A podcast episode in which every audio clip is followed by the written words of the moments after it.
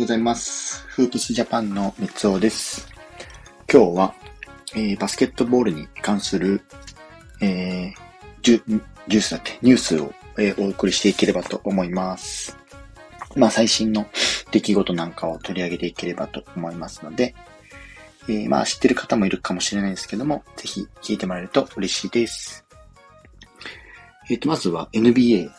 こちらはですね、えっと、今日、ロサンゼルスレイカーズ、今日じゃないか。うんと、ロサンゼルスレイカーズ対、えー、デンバーナゲッツの、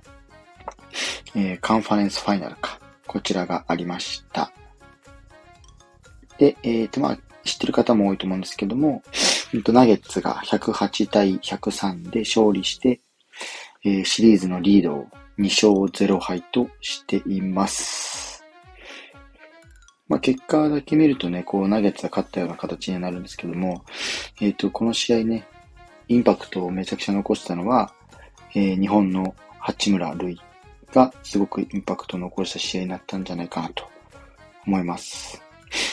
八村塁は最終的に21得点、2リバウンド、1アシスト、1スティールだったんですけども、えー、21得点中17点は、前半に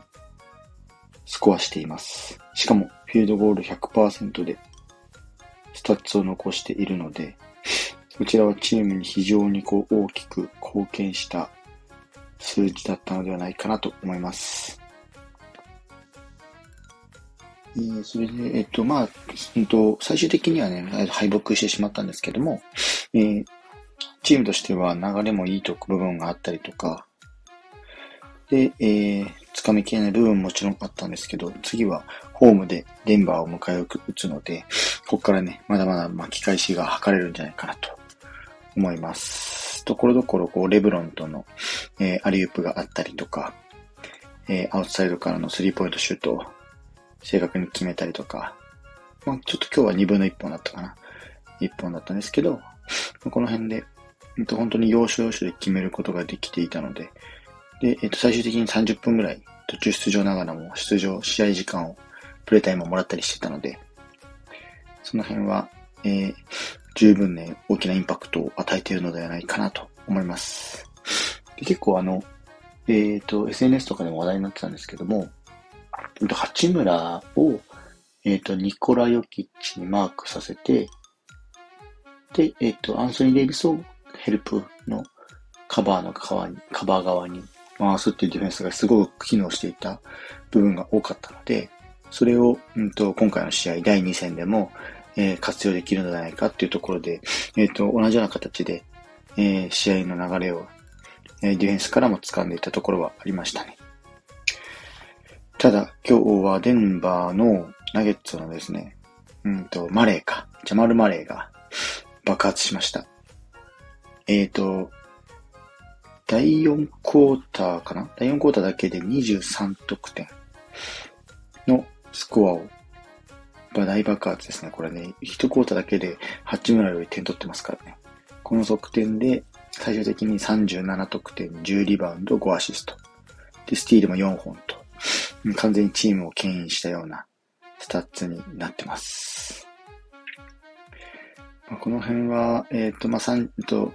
なので4クォーター32得点中23点がジャマルマレーになっているので、なので、ここがね、抑えどころだったんじゃない今日はもう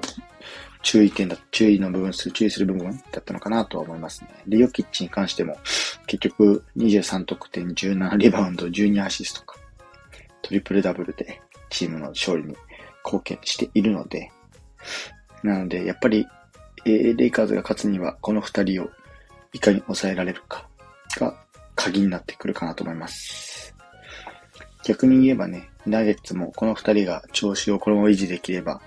全然レイカーズにそのまま勝利続けるっていうこともできるかなと思いますね。なので、この辺はまた、えー、あさってかな。今度はレイカーズのホームに移動をしまして、試合が行われます。なので、ロサンゼルスでの試合、ぜひ楽しみにしてもらえると嬉しいです。またね、八村が、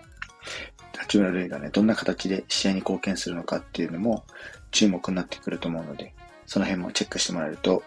面白いかなと思います。えー、あとはまあ今日は、ちょっと NBA が今ね、プレイオフに入ってるので、で、えっ、と、今回というか今日の、今日があれだから配信日はちょっと前日撮ってるんですけど、5月の20日土曜日から、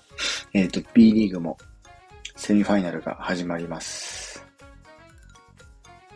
B リーグの方もね、えー、もう本当に終盤の終盤に差し掛かってきているので、えー、本当に20日は、えー、琉球対横浜と千葉ジェッツ対アルバルク東京。えー、この大会がまた、この試合がまたチャンピオンシップでセミファイナルが行われるので、もう十分、有力な4チームが残りました。なのでぜひね、この B リーグの方もチェックしてもらえると嬉しいです。フープスジャパンでは、NBA や B リーグ、大学バスケなどバスケットボールに関する情報を配信しております。概要欄にリンク貼っておきますので、ぜひチェックしてみてください。以上、フープスジャパンの三つでした。それではまた。